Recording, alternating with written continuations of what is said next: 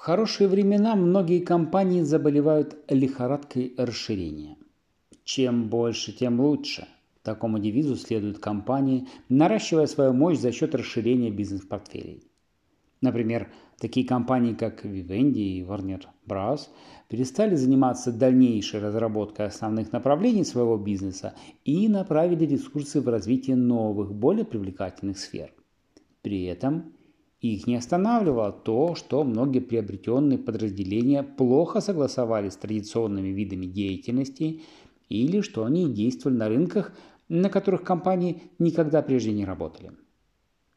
Многие фирмы превратились в громадные конгломераты, которые иногда включали в себя сотни несвязанных между собой видов продукции и деятельности. Например, японские электронные компании и французские банки – покупали киностудии в Голливуде. Управлять такими разношерстными бизнес-портфелями оказалось очень трудно. Постепенно менеджеры осознали, насколько тяжело заниматься бизнесом, которого не знаешь. К тому же с приобретением новых предприятий у компании начинались трудности из-за резкого роста управленческих и административных расходов.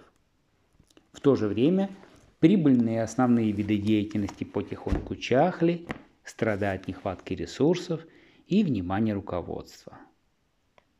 Когда стали ясны отрицательные последствия беспорядочных диверсификаций, мания приобретения уступила место новой философии бизнеса, призывающей сузить фокус, заниматься своим делом, избавиться от ненужного – все эти подходы основаны на сужении рыночной ориентации компании и предполагают возврат к одному-двум основным видам деятельности, в которых фирма действительно компетентна. Компании избавляются от бизнеса, который не попадает в их узкий фокус, и изменяют структуру, концентрируя ресурсы на направлениях, попадающих в фокус. В качестве примера можно назвать компанию Royal Dutch, ну, Shell – которая продала свою угледобывающую компанию или Лукас, э, который избавился от множества недостаточно эффективных предприятий, чтобы сосредоточить усилия на своих ключевых направлениях – автомобильном, аэрокосмическом и электронном. Следуя такой философии, компании лучше быть меньше по размеру, но иметь четкий фокус. Лучше обслуживать меньше рынков, но более качественно.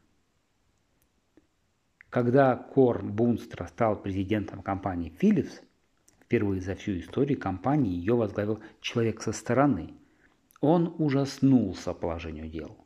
Philips занимала первое место в производстве ламп накаливания, второе в производстве кинескопов, восьмое в производстве полупроводников и при этом занималась множеством других видов деятельности, которые отнимали средства и время руководства.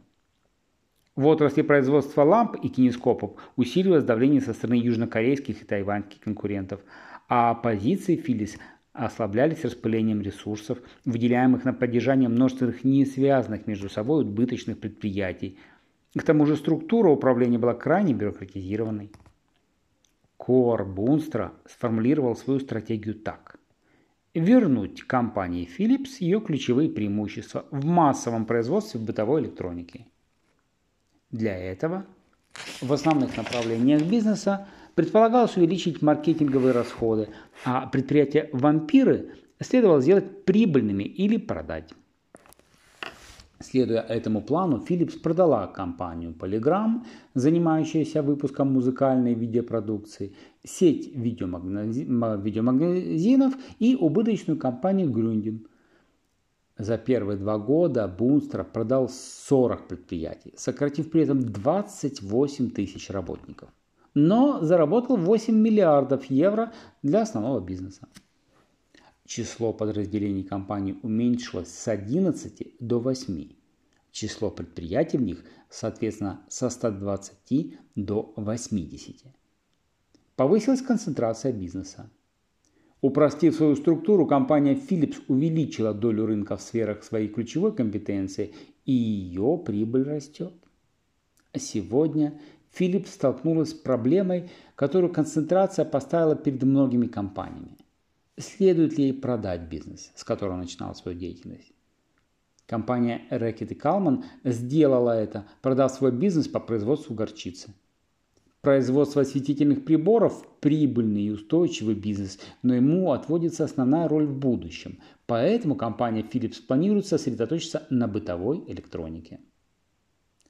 Сейчас период экономического спада, и компаниям надо его пережить.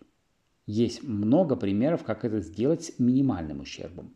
Взять хотя бы компании Volkswagen, Honda, Siemens, Canon, которые продолжают набирать силу даже в Германии и Японии, странах, переживающих суровую экономическую депрессию. Секрет успеха этих компаний в том, что они извлекают выгоду из глобальных экономических процессов, изобретают и применяют инновационные подходы, внимательно следят за своими денежными потоками и прибылью, делают акцент на основной деятельности. Другими словами, на случай краха или бума у них есть универсальная стратегия – быть проще.